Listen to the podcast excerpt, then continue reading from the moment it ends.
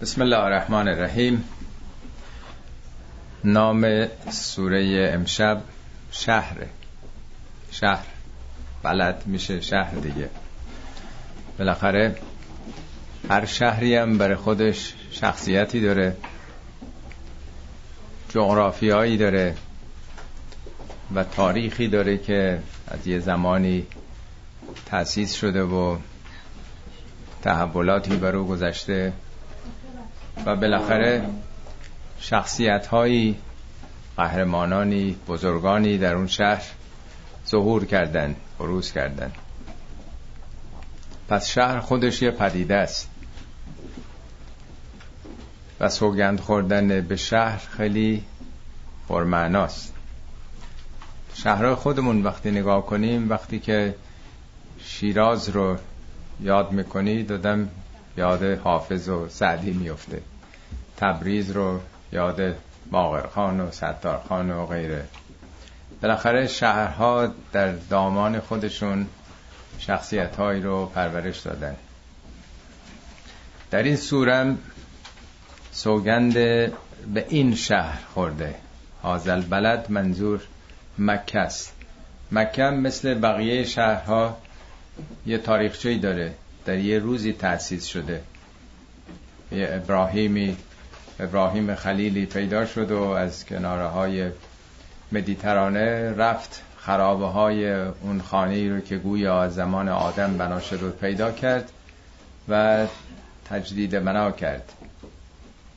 و بعد اونجا آب جوشید و هر جام که در صحرای سوخته عربستان آبی پیدا بشه طبیعتا مردمانی پیرامونش جمع میشن دیگه. طایفه یعنی کسانی که در تواف در دور یه چاه جمع میشن. بنابراین یه تاریخچه داره یه روز تأسیسی داره و زمانهایی بر او گذشته.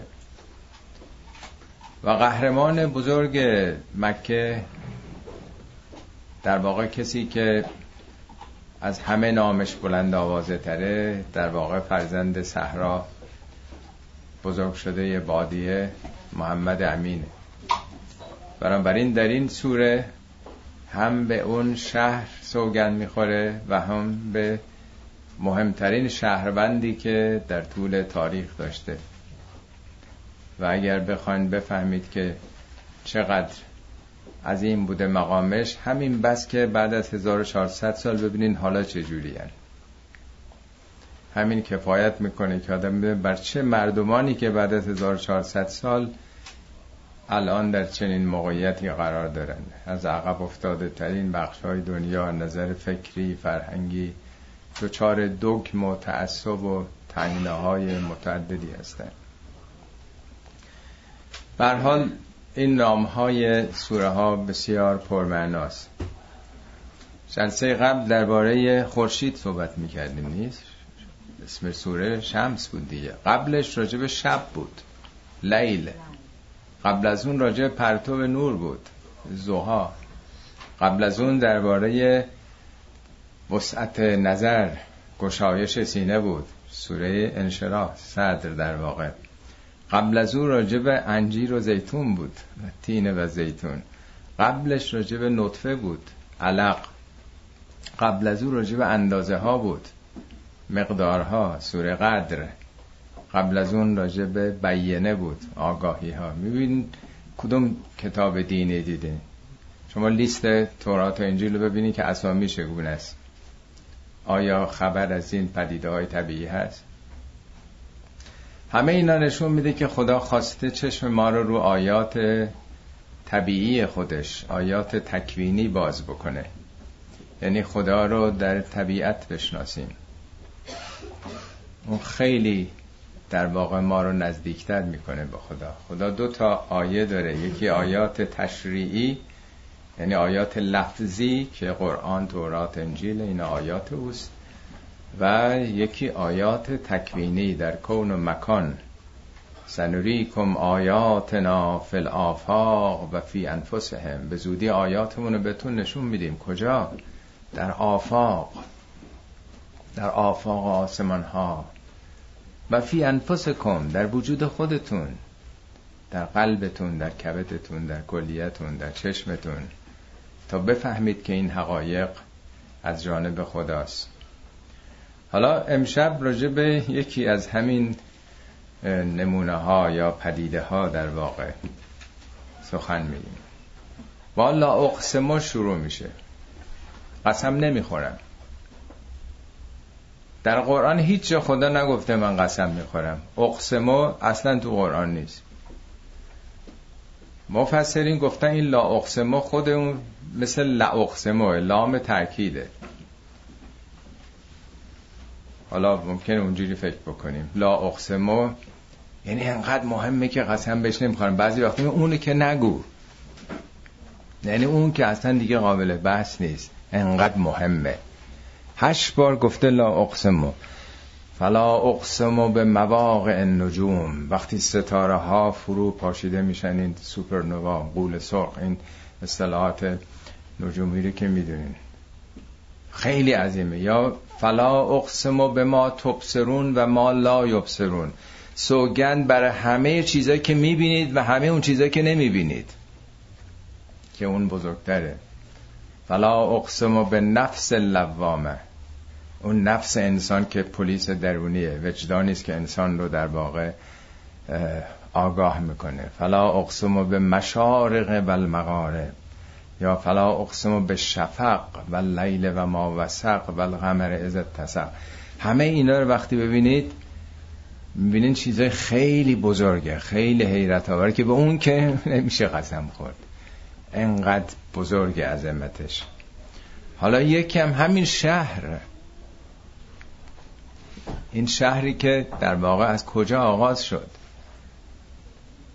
وقتی که ابراهیم چنین آگاهی پیدا می‌کنه که یه روزی اینجا یک کانونی بوده می‌دونید میگن آدم اول کسی بود که این در صحیفه سجادی است. آدم اول المتزللین به حلق رأسه فی حرمک. آدم اولین کسی بود که با تراشیدن موی سرش در این حرم در این حریم اظهار بندگی و خضوع می‌کرد. آدم. اتوان در قرآن است ان اول بیت بزع الناس اول خانه ای که برای مردم ساخته شد نه مالکیت شخصی. یعنی کامیونیتی سنتر. اولین جایی که مالکیت شخصی نداشت للذی به بکت مبارکن و هدن للعالمین. همین است که در مکه یا بکه قرار داره. مرمون پدری کتاب نوشته بودن به نام خانه مردم. ما میگیم رفته خانه خدا ولی تو قرآن میگه نبل بیتن بوز الناس این خانه برای مردم ساخته شده.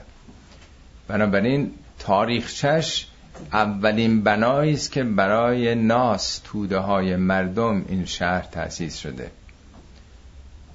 و ابراهیم فرزندش اسماعیل رو اونجا می‌ذاره. میگه ربنا انی اسکنت من ذریتی به واد غیر ذی زرع. پروردگارا من خانوادم و قسمتی از خانوادش در واقع. در یه وادی فاقد استعداد کشاورزی قرار دادم. ربنا لیقیم و تا اینجا سلات رو به پا بدارند. سلات یعنی روی کرده به خدا. تا یه جایی تو کره زمین باشه که از اینجا مردم خدا رو بپرستن. میگه فجعل افعدتا من الناس تهبی الیهم. خدا یا دلهای بعضی از مردم رو متوجه اینجا کن. مردم همه حواسشون یه جای دیگه است. دلاشون در گروه کسان دیگه یا چیزای دیگه است. خدای دلای کسانی رو به هوای اینجا متمایل و متوجه کن یعنی یه تاریخچه پربرکتی از نقطه آغازش داشته. همونجا که این سنگار رو هم میذاش دعاهاش تو قرآن هست خواسته هاش از قرآن. ربش الهازا بلدن. خدا اینجا رو یه شهر بکن. بلد همین سوره بلد. خدای اینجا یه شهر بشه. اونجا که وسط دره ها بود پرنده پر نمی‌زد اونجا. یه علف نبود حتی. بلدن آمنن. یه شهری که امنیت داشته باشه. در دل این عربستانی که همه قبایل با هم در جنگ و ستیز و کینه و خشم هستن یه جای امن باشه. ورزق اهله من الثمرات. اهل این شهر رو چون که چیزی نداشته نه صنعتی نه کشاورزی نه دامداری. خدای اهل اینجا رو در اون بیابان برهوت در اون دره تنگ از روزی های خودت بهره بکن. هی دعاها اوج می‌گیره اوج می‌گیره. بخونین تو سیر بقره. آخرش میگه که خدایا این مدرسه ای که من دارم سنگ بناشو می‌ذارم از درون این مدرسه در نسل های بعد کسی به وجود بیاد. ربنا وب اسفیهم رسولا یتلو علیهم آیاتک. نشانه های تو رو بر مردم بخواند. و یعلمهم الکتاب و الحکمه قوانین و اصول و حکمت رو به مردم بیاموزه و یزکیهم تزکیه اخلاقی بکنه مردم رو. انک انت العزیز الحکیم. یعنی پایگذار این شهر دارای یک چنین نیت ها و بصیرت و برد وسیع بوده که از هزاره های پیش در آرزوی پیدایش و بعثت یک چنین انسانی بوده که وقتی که پیامبر ما مبعوث میشه خداوند عینا دعای ابراهیم میگه این همونه. هو الذی سوره جمعه رو بخونین. هو الذی بعث فی الامیین رسولا منهم یتلو علیهم آیاته و یزکیهم و یعلمهم الکتاب. و همون دعاست که تحقق پیدا کرده. خب پس می‌بینیم که این شهر چه سابقه ای داره از کجا آغاز شده و بعد چطور کانون بت شده و 300 400 تا بت در همون کعبه هر کدوم مال قبایل مختلف و بعد با ظهور پیامبر نبرد حق و باطل و چه داستانهایی چه برخوردهایی چه ماجراهایی در این شهر گذشته و حالا هم که پایگاه شیطان شده. تاریخ دائما این چنین بوده دیگه. انشالله به امید روزی که بار دیگه این مکه که میگن اولین قسمتی از خشکی هاست که از اقیانوس ها سر در آورده. روایاتی هم هست به نام ده الارض اولین بخش هایی که از زیر اقیانوس ها سر برآورده همین قسمت در واقع منطقه مکه است. خب لا اقسم به هذا البلد و انت هل به هذا البلد. این باب حالی است. در حالی که تو هلون هل حالا بعضی میگن حضور داری اقامت داری ولی از همون حل دیگه. تو حل شدی تو این شهر. تو این شهر حلول کردی. تو این شهر حضور داری. این شهر در واقع نام شهر با این شخصیت یکی شده. ارز کردم وقتی میگن شیراز حافظ و سعدی و شهر شعر و شعور و اینها به یادتون میاد دیگه. در واقع مکه قهرمانش پیامبر هر جا برین آثار اونه زندگی اونه تأثیرات او هست به عنوان به قول مایکل هارت تأثیر گذارترین شخصیت تاریخ. وقتی که تو تاریخ بزرگترین تأثیر رو از زبان یک یهودی اسلام ستیز ولی دانشمند که میگه این بزرگترین شخصیت تاریخ بوده تأثیر گذارترین بوده وای به حال دیگه اون شهر که چقدر تأثیر تو اون شهر می‌تونه گذاشته باشه. و انت به هذا البلد. خب این اولی و دومیش سوگن به شهر و یک شهروند شهیر. اما سوگند سوم. و والدن و ما ولد. سوگند به هر والدی و هر ولدی. والد یعنی نه به معنی پدر تنها. هر آنچه که میزاید و زایده می شود تولید می‌کنه و تولید شده. یعنی هر زایمانی سخته. با درد و رنج توامه تاریخ شهرها هم همراه درد و رنج و به اصطلاح زایمانی است که از درون این سختی ها پدید میاد. دفعه عرض کردم در فلسفه ماتریالیزم دیالکتیک به سه اصل تز آنتیتز و سنتز معتقد هستند.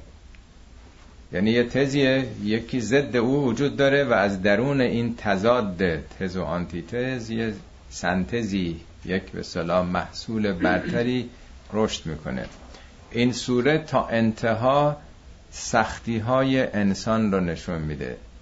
در واقع سختی های سازنده سوگند داره به یک مکان توحید ابتدا که در طول تاریخ در تضاد کفر و شرک بوده همباره در آغاز به نام توحید تأسیس شده. چه بسا از زمان آدم همباره در واقع غلبه کردن همین کعبه رو هم بارها با منجنیق کوبیدن خورد کردن از بین بردن. حالا به گونه دیگه سلطه پیدا کردن.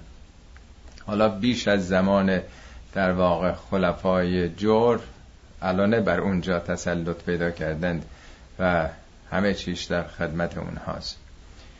به حال یک سختی ها و دشواری هایی در طول تاریخ بوده و پیامبر ما هم به قول دکتر شریعتی هر چل روز یه معمولیت یا غزوات پیامبر بوده یا سرایا با چنگ و دندون در واقع از خودشون دفاع کردن در این سیزده سالی که همش سختی و شکنجه و آزار و آخرم سال سیزده هم شبانه فرار کردن از اون شهر. سیزده سال در متن سختی ها بوده تو مکه پیامبر.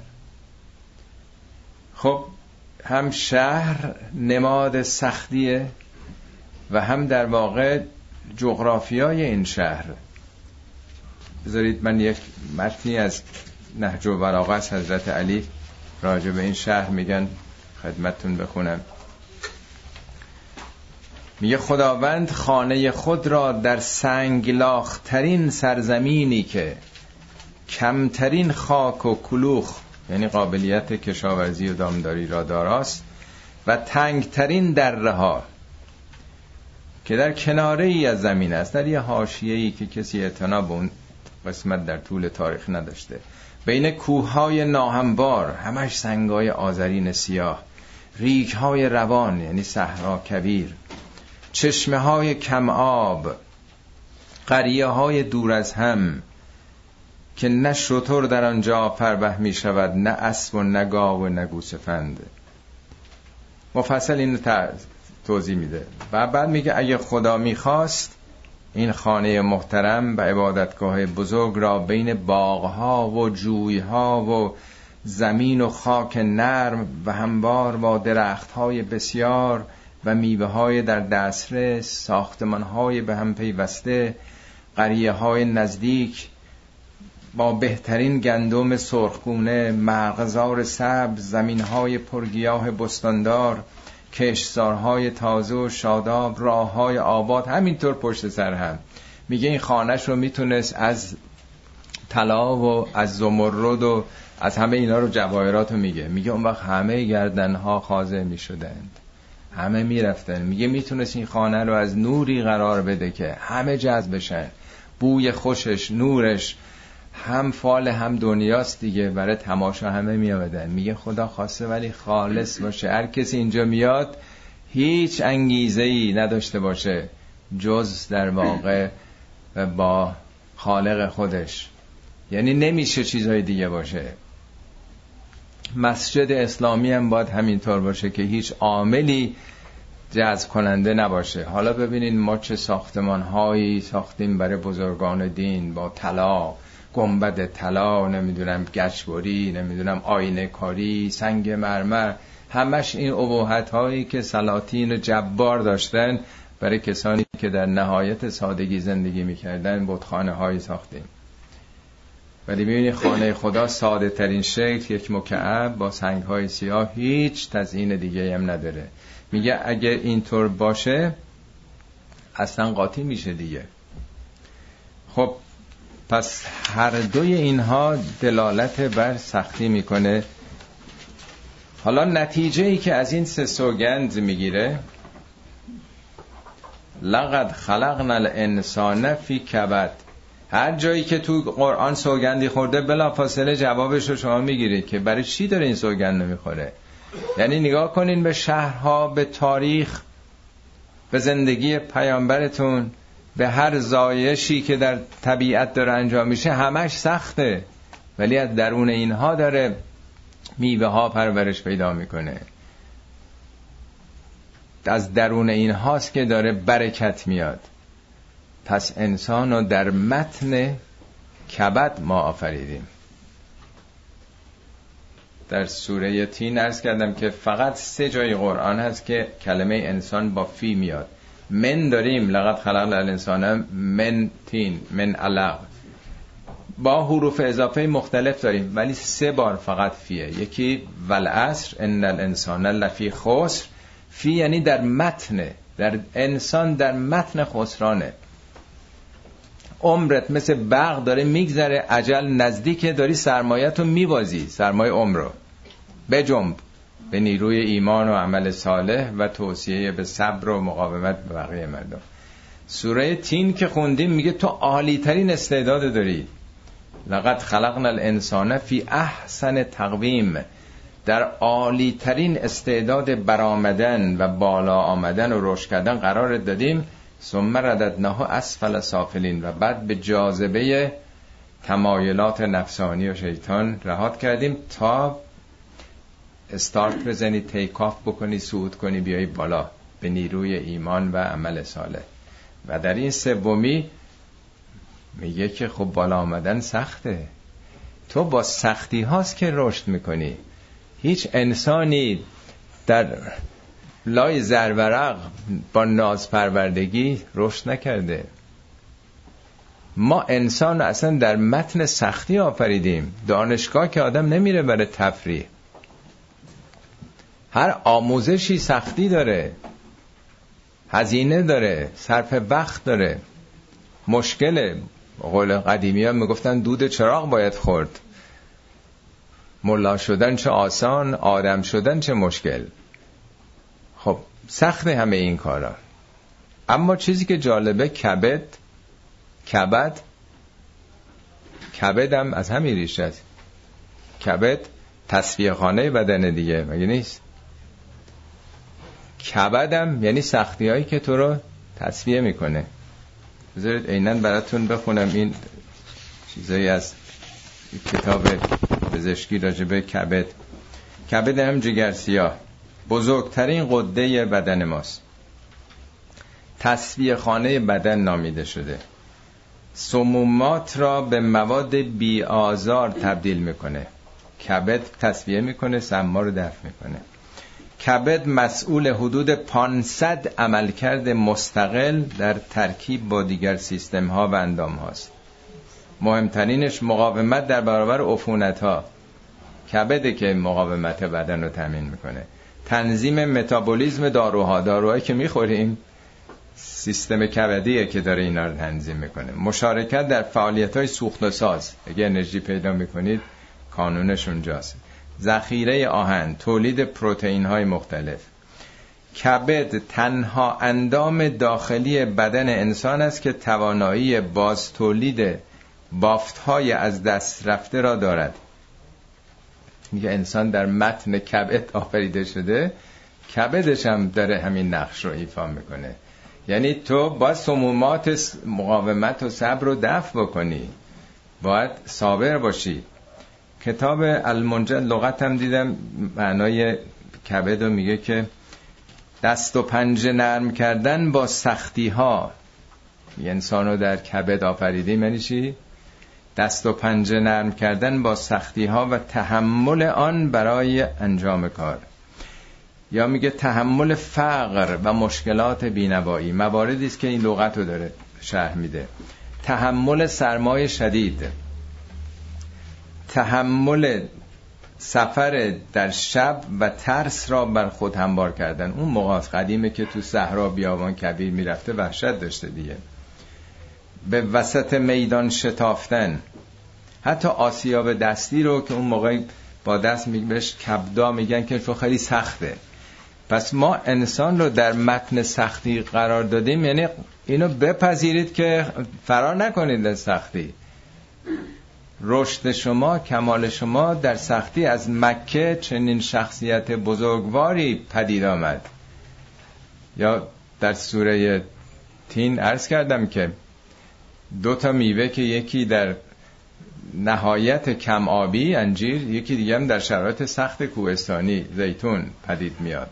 سختی ها سازنده است. لقد خلقنا الانسان فی کبد ایحسب ان لن یقدر علیه احد فکر می‌کنه که کسی بر او قدرت نداره. خودش در واقع ابر قدرت جهانه. یقدر علیه یعنی بر او قادر نیست اندازه گذار نیست توانایی نداره. یقول اهلکت مالا لبدا. یقدر تنها قدرت به صلاح نیرو اون بیشتر قوه است. قدر به معنای اندازه ها نظامات حساب و کتاب در واقع. شب قدرم همونه. خدا من قدیره یعنی یه نظام و کتاب و قدر و اندازه و هندسه ای برای جهان گذاشته. میگه من مال فراوانی رو مصرف کردم دل بخواه. اینی که میگه هلاک کردم هلاکت به معنای هم مرگ و هم هر چیزی رو تباه کردن نفله کردن. مواردی که تو قرآن اومده. قرآن میگه این اموال اینا امانت دست شما. اموالکم التي جعل الله لكم قیاما. مال یه وسیله است که شما رو رشد بده بالا بیاره. این سرمایه رو نمیشه همینجوری اسراف کرد تبذیر کرد. با افتخار میگه من دادم مثلا حالا به تعبیر اینجا مثلا پنجاه هزار دلار دادم برای مثلا رفتم لاس وگاس مثلا باختم اونجا. امثال این حرفا دیگه. یعنی مال خودمه. هرچی دلم خواست خرج کردم. یقول اهلکت مالا لبدا ایحسب ان لم یره احد؟ آیا میپنداره که احدی او رو نمی‌بینه؟ یعنی جهان بی حساب و کتاب هیچ ناظری نداره. ما در منظر و مرعای خدا هستیم. همه چیزها رو او آفریده. تا سوره علق خوندیم. علم یعلم به ان الله یرا؟ نمی‌دونید که خدا داره می‌بینه شما رو. میگه اینما کنتم؟ هر جا باشید خدا با شماست. هر جا باشید خدا همراه شماست. دو نفر باشید میگه سومی خداست سه تا باشین چهارمی خداست. جایی نیست که نبینه انسان رو. همین آدم میگه که واقعا باور کنه که در هر شرایطی مثل اینکه خدا مقابلش نشسته داره می‌بینه. ایحسب ان لم یره احد. علم نجعل له عینین؟ حالا آیا این دو چشم ما به اون ندادیم؟ شما یه چشمتون رو ببندین ببینین چگونه می‌بینین. با دو تا چشم که پرسپکتیو می‌بینین برجسته می‌بینین واضح می‌بینین. چشم و مادم چشم کجا پدید آمده از همون دوران جنینی از همون هفته اول در اون تاریکی های سگانه هم شکمه و هم رحمه و همون پرده که دور بچه است. در اون تاریکی ها چشم ساخته شده. این چشم به چه در اون تاریکی ها میخورده؟ چیزی که با بینا با نور ارتباط داره تو قرآن خودش میگه که فی ظلمات سلاسن در ظلمت های سگانه شما ساخته شدید. سه تاریکی. شگفتی های اصلا عجیب غریب داره که میلیون ها عکس داره میندازه تصویر و همه اینا به بایگانی با یه اراده همه میاد جلو چشمتون. همه اینا میره تو خاطره همه اینا حفظ میشه. این ساختمان شگفت از شگفت آورترین مکانیزم ها رو همین دستگاه چشم ما داره. علم نجعل له عینین و لسانا و شفتین. لسان زبان شفتین یعنی دوتا لب. زبان که کارهای متعددی می‌کنه. هم در واقع لغمه رو این ور اونور می‌بره هم این چهار قسمت یه طرف شوری یه ور شیرینی یه ور تلخی یه ترشی. چهار قسمت زبان مزه های مختلف اصلا همه دنیا خلاصه شده رو همین تعم رو مزه. همه این همه آشپزی ها و رستوران ها و رقابت ها برای چیه؟ برای مزه است این مزه ما کجا می‌فهمیم؟ این شگفتی هایی که سلولای هر قسمت زبان ما تشخیص یه بخشی ازش چهار تا تقسیم اصلیه ولی تقسیم های فرعی هم فراون داره که این همه واینری واینری تو امریکا هستش بین هر کدوم میرن اونجا یه مزه بکنن که مگه اینو چقدر با هم فرق داره؟ هزاران مزرعه در واقع تاکستان پیش همه همه میرن بچشن ببینن چقدر آدم می‌تونه اختلاف ها رو تشخیص بده. خب اینا از کجا اومده؟ علاوه بر اون زبان ما نقش اصلی در گویش داره. این هوایی که از ریه میدین بیرون با تارهای صوتی شما زبانتون رو تکون ندین ببین می‌تونین حرف بزنین. یا سعی کنین لبتون حرکت ندین. مثلا حرف نمی‌تونه آدم بزنه. با همیناست که داریم امواج هوا رو در واقع مثل اون کوزگر سرامیست که در واقع با دستش فرم میده شکل میده ما با زبان و دو لبمون داریم حالت میدیم به در واقع سخنی که به زبان میاریم. معمولا در قرآن همیشه از سه تا عامل از سه تا ابزار شناخت نام برده. همه جا تکرار میشه. سم و بسر و فعاد سم یعنی شنیدن بسر دیدن فعاد یا قلب یا عقل مغز هرچی است یعنی ستاد مرکزی اطلاعاتی که از این دوتا شاخک ما می‌رسه می‌بینیم و میشنویم. ولی اینجا چون مسئله اختیار انسانه قدرت انسانه چون سم انفعالیه. ما که فاعل نیستیم میشنویم. ولی از گویش سخن اولی از بینش سخن گفته دومی از گویش.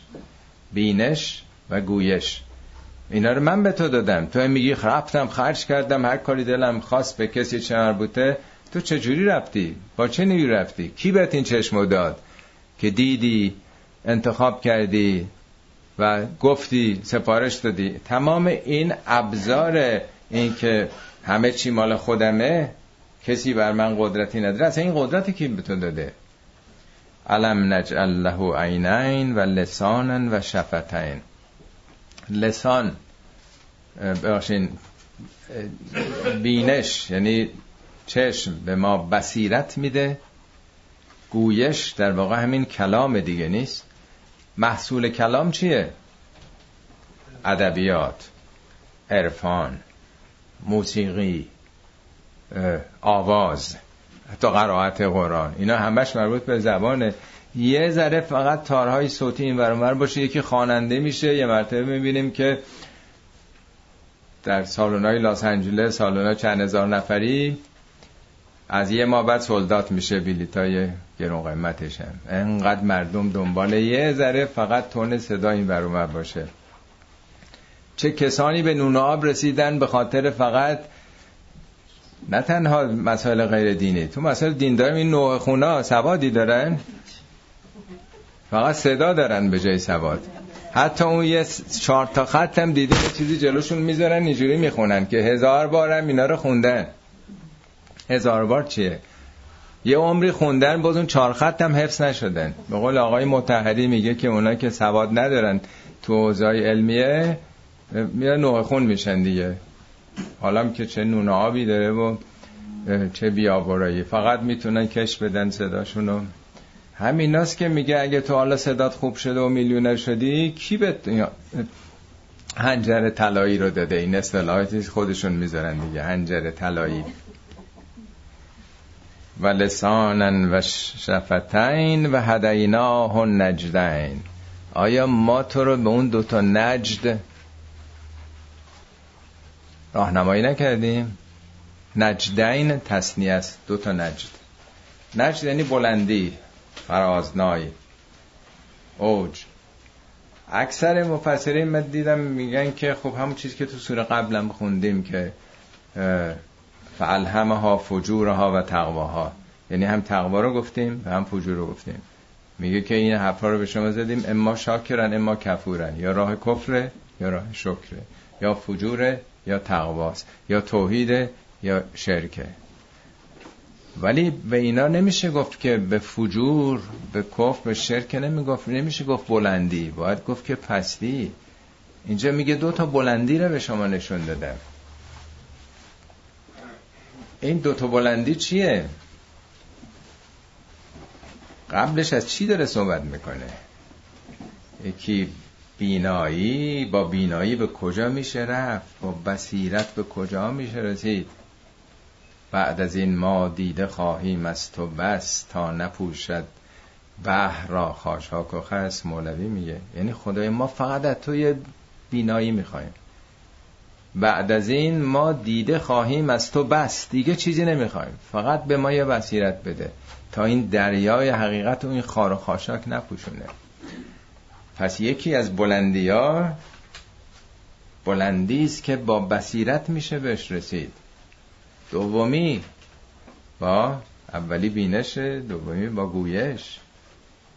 مولوی ها با چی رسیدن به این مقام؟ چگونه منتقل کردن اون بصیرتی که پیدا کردن؟ غیر از اینه که با کلام با ادبیات با عرفان این دوتا بلندی نیست. دو اوجی که انسان می‌تونه بهش برسه. نمی‌دونم من به نظرم میاد که این دوتا که قبلا صحبت ازش شده این دوتا نجد باید اونا باشه. البته بعدش دو چیز دیگه هم مطرح می‌کنه که ممکنم هست اون باشه. یکی فک و رقبه یکی اطعام فی یوم زی مسخره. یکی اطعام. فک و رقبه یعنی آزاد کردن. دوم سیر کردن شکم گرستگان این دوتا هم در واقع دوتا اوج دیگه. حالا می‌رسیم بهش. و هدیناه نجدین ما به این دوتا نجد نجد اصلا به سرزمینایی که بلند مرتفعه میگن دیگه. فلقته هم العقبه. خیر.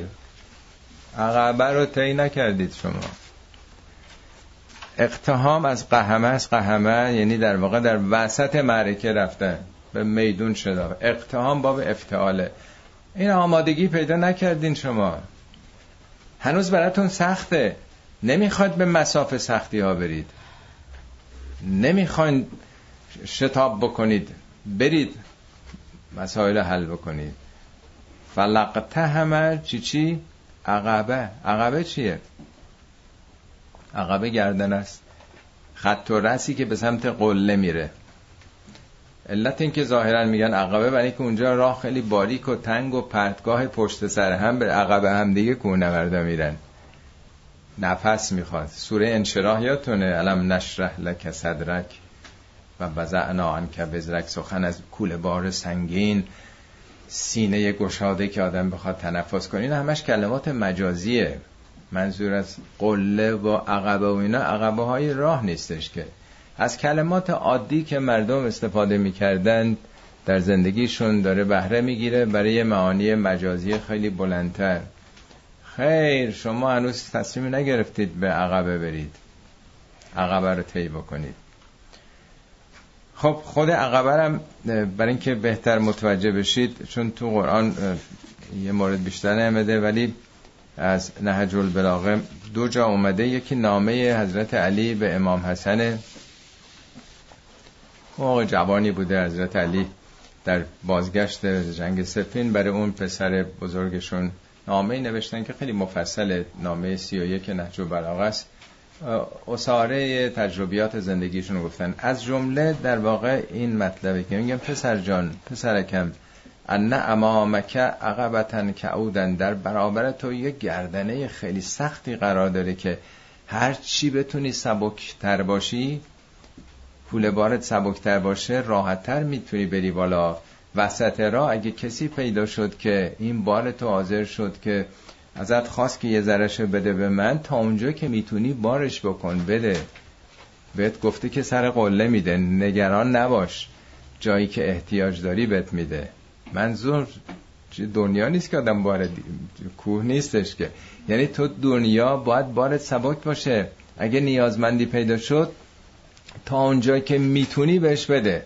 میگه چه بسا حالا ندی بعد پشیمون بشی دیگه پیداش نمی کنی همیشه که این موقعیت ها پیش نمیاد برای آدم. میگه زمان رو قنیمت بشمر اون چی که داری از بارت سبک کن بذار بر دوش دیگران. سر قله موقع نیازت بهت پس میدن اینا. یکی استفاده از این عقبه است در این نامه. یه جای دیگه خطاب به همه انسان هاست. میگه تجهزو رحمکم الله رحمکم. مجهز بشید آماده بشید تا مشمول رحمت خدا بشید. فقط نودی فیکم به رحیل بانک رحیل سر دادن. این همه جلسات ختم و اینا شرکت می‌کنید. این بانک داره کوچ کردن رو داره خبر میده به شما. و اقل الارجت علی دنیا موندن در دنیا رو ابدی نپندارید. کوتاه بپندارید این زمانی که هستید. و انقلبو به صالح ما و حضرتکم من الزاد. با بهترین توشهی که ممکنه تو دنیا منقلب بشید روتون رو به جای دیگه بکنید به هدف دیگه. فان امامکم عقبتن کعودن این همین آیه رو میگه. مقابل شما یه گردنه سختیه که باید ازش عبور بکنید. منظور پل سرات نیست. این عقبه رو تو دنیا باید بری بالا. چیزای سخت رو باید انجام بدی تا بتونی آماده بشی. از منزلگاه های ترسناک و حولاور ارتفاعات باید عبور بکنی. چاره ای نداری از گذر اونجا. همه این مسیر رو باید طی بکنن. آماده بشو. حالا اینجا میگه که فلقته هم العقبه نه بابا تو هنوز شروع نکردی. آمادگی و پذیرش و احساس این که باید به مسافه سختی بری پیدا نکردی و ما ادراک مل عقبه فکر می‌کنی عقبه چیه؟ یعنی می‌خواد بگه حواست نره دنبال عقبه کوه. من که عقبه کوه نمیگم. عقبه چیه؟ فک و رقبه. آزاد کردن گردن. حالا گردن خودته یا گردن کسانی که اسیر شدن؟ اون چیزی که مفسرین تا حالا در طول تاریخ می‌گفتن همین برده آزاد کردن اسیر آزاد کرد. فک یعنی انفکاک دیگه منفک کردن جدا کردن. بیشتر تو قرآن تحریر و رقبم تحریر از حریت میاد. تحریر یعنی آزاد کردن. در کشور عربی بعضی از احزاب اسمشون تحریر دیگه. مثل نهزت آزادی که ما میگیم اونجا تحریر میگن. یعنی آزاد کردن. تحریر و رقبتن. آزادی اسیران آزادی بردگان. ولی فک یعنی تمام اون موجباتش رو باید بکنی تا این آزاد بشه. یعنی تحریر آزادی فرع بر اینه که اول آدم بکنه. تو ایران یادتونه می‌گفتن که فک رهن شد. یعنی خونه به بانک بدهی داره وام گرفته. حالا پیاف کرد وامشو فک رهن شد. نیست؟ اینجا هم هست دیگه. همه خونه ها صاحبش بانکه. کی ما فکر رهن میشیم که بتونیم در واقع مرگجه رو بپردازیم دیگه. اون وقت میشه گفت که فک و رقبه شد. این گردن آدم از این بدهی ها باز شد. حالا دیگه خونه مال خودشه. بردم همینطوره. اسیرم در واقع کاری نمی‌تونه بکنه. اسیره. فک و رقبه یعنی تو یه کاری بکن که این کنده بشه این پولشو بده آزادش بکن از اون کسی که اسیرش گرفته دیگه. حالا اون موقع این چنین بوده. حالا که دیگه ما اسیر نداریم به اون معنا. بردهداری بابا قرن هاست که منسوخ شده گرچه هنوز تو فقه ما هست. تا سی چل سال پیش هم آموزش می‌دادن کتاب اتخ اصلا یک کتاب تو همین چل سال پنجاه سال پیش حوزه بابا قرن هاست که بردهداری منسوخ شده. حالا قوانین و احکامش تدریس می‌کردن. الان واقعا دیگه این آیه کاربرد نداره؟ یا ملت ها اسیر میشن؟ استعمار چیه؟ حالا که استعمار نوین آمده نیو کلونیالیزم. استعمار نوین در واقع. این کشورها آزادن؟ عربستان نمی‌دونم کویت. این کشورهای اسلامی. به هر کدوم به یه جوری دیگه. هم در واقع استبداد استبداد داخلی ملت ها رو اسیر کرده و هم استیلای خارجی و استعمار. پس تمام شد بردهداری دیگه منسوخ شد. حالا اینو کاری نداریم. بریم آیه بعدیش. اصلا به درون کشورها. الان چندین هزار نفر من نمی‌دونم یا شاید خیلی بیش از اینام باشه. به خاطر بدهی های مختصر تو زندانن. بدهی مالی چک نداشته بیچاره. اینا خب همشون که باز نبودن همه کلاهبردار که نبودن. مردم وام می‌گیرن که بپردازن ولی روز به روز بدبختی ها داره بیشتر میشه. این می‌خواد بده ولی نمی‌تونه بده. یه دوستی تو ایران داشتیم خدا حفظش بکنه. این خیلی ها رو از همین طریق از زندان ها در آورده بود. آدم با آبرویی که کم هزار تومن باید می‌دادن. اون موقع حالا من 15 16 سال پیش تو ایران بودم میگه. با همین پولای کم میشه چه آدمایی اینم مگه فک و رقبه نیست. یعنی تو زندان دیگه. رقبه از مراقبت میاد. یکی از اسامی خدا رقیبه. یعنی مراقب محافظه. زندانی هم بالاخره دارن محافظت ازش می‌کنن. فرار نکنه دیگه. فک و رقبه. یعنی بابا آزادش بکن. می‌بینیم چقدر گسترده تر فک و رقبه امروز به مراتب بیشتر شده. یه متنی بذارید دکتر شریعتی رو خونم خدمتون این اول میگه که در اسلام هر کفاره رو گفتن یه برده باید آزاد بکنی. میگه یه برنامه بود که در ظرف در 20 سال باید بردهداری اسارت نفی می‌شد در اسلام. ولی در وسط کار اشرافیت و همان خاجه های برد فروش به نام خود پیامبر حاکم شدن. بنی مروان و بنی امیه و بنی عباس ها رو میگه. و بعد فقه بردگی به وجود آوردند. و بعد که به صورت فقهیش کردن به شکل قانون اسلامی درآمد که الان هم تعریف می شود هنوز هم بلکن نیستند. دیدین بعضی از آقایون گفتن که ما حق داریم که بردم بکنیم. تو سخنرانیاشون شنیدین. بعد میگه که چطور این مفهوم قرآنی فک و رقبه تکامل پیدا کرده؟ این یه سخنرانی بوده پیاده شده. فک رقبه چیست؟ و ما ادرا کمل عقبه چیست؟ عقبه چیست تنگنای پشت کوه هست که گذشتن از آن خیلی مشکل است در زندگی. در سرنوشت در تقدیر انسانی آن عقبه است. خب آن عقبه چیست؟ چه میدانی آن عقبه چیست؟ یک فک رقبه است یعنی شرکت در آزادی گردنی که از ریسمان بردگی بیرون بیاید. در گذشته کوشش برای اینکه یک گردنی را از ریسمان بردگی بیرون بیاورند معنایش این بود که ده تومن بیست تومن روی هم بگذاریم برویم اون عبدالله را که غلام فلان باباست از او بخریم و در راه خدا آزادش کنیم. امروز معنی این چقدر است؟ بعضی ها می‌گویند حالا که دیگر رقبه یعنی بردگی نیست پس چه معنا دارد؟ حالا دامنش این است که می‌بینیم مجاهدینی در بعضی از کشورها حد و محدوده مبارزشان را به این قرار دادهاند که زندگیشان را بگذارند و در خدمت ملتهایی قرار بگیرند که برای آزاد شدنشان از بند استعمار به پا خواستند. این دوره است که اون موقع استعمار بود شریعتی خیلی میگه. این فک رقبه است. پول جمع کنیم تا آن بنده را از او بخریم و آزادش کنیم. فک رقبه است اما امروز دیگر چنین فک رقبه ای معنی ندارد. و اصلا نیست و موضوعیت ندارد و چرند است. پس حالا فک رقبه چیست؟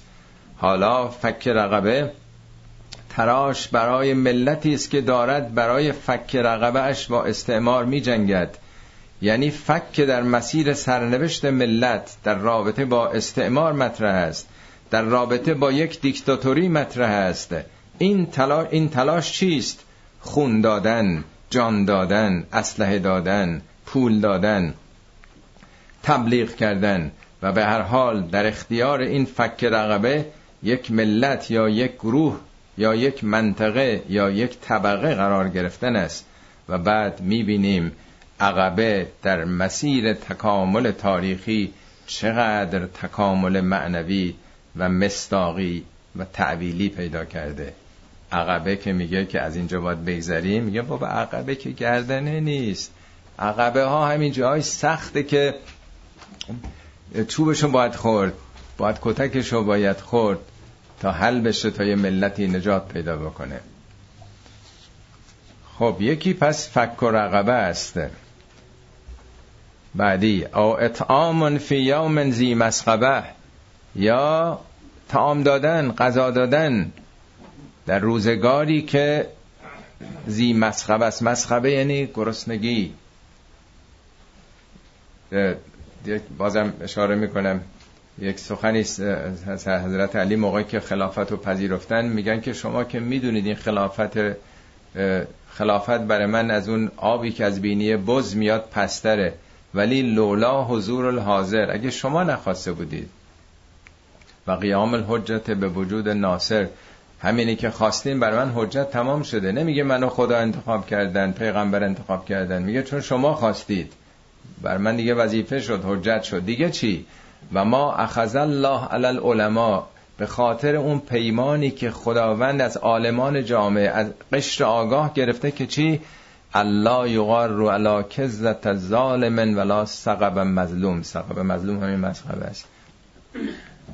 که بر شکمبارگی ستمکاران بی تفاوت نباشید و بر درد گرسنگی مظلومان. میگه من به این خاطر میپذیرم خلافتو که خدا از قشر آگاه تعهد گرفته که تلاش بکنن در این اختلاف طبقاتی که یه دی دارن میترکن از خوردن یه دی هم از درد گرسنگی دارن میمیرن. دنیا می‌دونین الان چندین صد میلیون الان گرسنه وجود داره؟ تو مملکت خود ما می‌دونیم که بیش از هفتاد درصد زیر خط فقرن. خط فقری که الان زیر کسی یه میلیون نیم داشته باشه خط فقره که حداقل نیازش هم نمی‌تونه تامین کنه. فی یوم زی مسقبه یوم نه که یه روز 24 ساعت. یعنی در روزگارانی که وضع اقتصادی بده مردم گرسنن مردم خرج دوا و درمان ندارند. اینا گردن است. اینا که راه عادی نیست راست آسفالت نیست. تلاش برای آزادی یه ملت. حالا اون موقع برده خریدن خب برده گرون بوده دیگه. خیلی گردنه بوده. حالا که غذای زیادی رو دادن به این ور اونور که اینه بهش اطعام نمیگه اینکه کاری نداره باید بریزیم دور. حالا نمیریزیم دور میگیم بذار ثوابم بکنیم.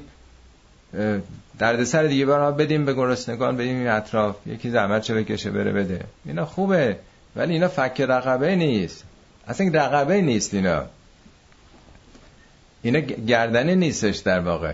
میگه گردنه سخت این دوتاست. یک تلاش برای آزاد کردن گردنها که امروز چقدر گسترده شده اصلا قابل مقایسه نیست. قابل مقایسهش همینه که یه مکه ده هزار تا بیس هزار تا جمعیت داشت. حالا یه شهر فقط تهران در چقدر در دوازه میلیونه؟ حالا دنیا رو بگیرین. چقدر فک رقبش فرق می‌کنه؟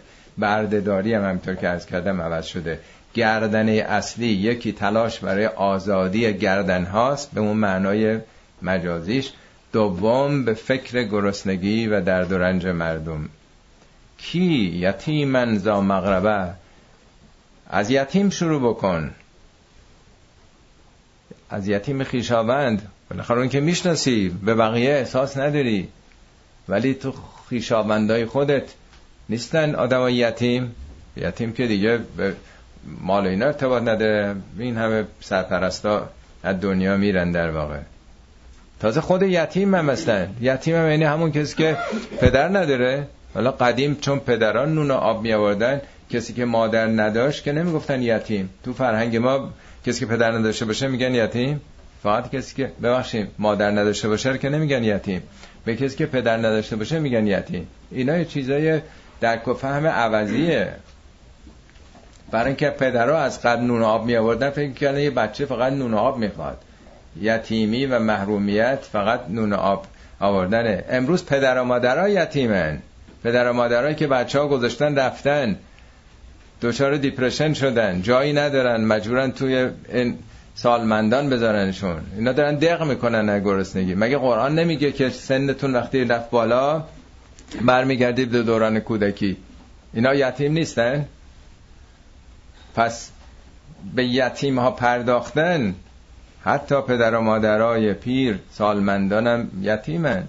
اصلا یتیم یتیم یعنی یه چیزی که تنهاست. مرحوم آل احمد کتابش بود در یتیم خلیج. در یتیم خلیج. در یعنی جواهری که یتیم تو خلیج. یتیم یعنی تک و تنهاست. خار کن راجع به جزیره خارک به عنوان در یتیم خلیج.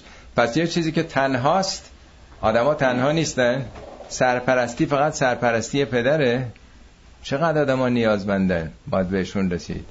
اینا گردنه است. اگه کار آسونی بود که بهش نمی‌گفت که از این گردنه ها باید سود بکنید. اصلا سود نمی‌خواست. میدویدیم. ایناست که نفس می‌بره از اون گردنه. و ما ادراک مل عقبه فک رقبه. او اطعام اطعام فی یوم زی مسقبه یتیما زا مغربه. او مسکینا زا مطربه. مسکین یعنی کسی که به سکونت رسیده ساکن شده تحرک نداره یا پیره یا مریضه یا معلوله یا اصلا نه بدنن سالمه پول نداره ماشین نداره مونده تو خونه کار نداره. خب اینا مسکینه دیگه. چه فرق می‌کنه؟ هیچ کار دیگه نمی‌تونه بکنه. تمام دست و بالش بسته است. مسکین انزامت مطرب تراب خاک. یعنی این زمین زمینگیر شده دیگه. جایی نمی‌تونه بره. کاری نمی‌تونه بکنه. خب حالا اگه این کار کردن یه ملتی از این گردن عبور کردن تک تک وظیفه خودشون دونستن پس این خط و رس رو طی کردند می‌رسن به کیا؟ به کجا می‌رسن؟ ثم کانه ثم یعنی به تدریج. سپس کانه همون تکوین شدن. یه پراسسه در واقع. اینا میشن ثم کانم من الذین آمنو و تواسا به صبر و تواسا بالمرحمه. اینا مثل کیا میشن اون وقت؟ تو اگه این گردنه رو طی کنی مثل کیا میشی؟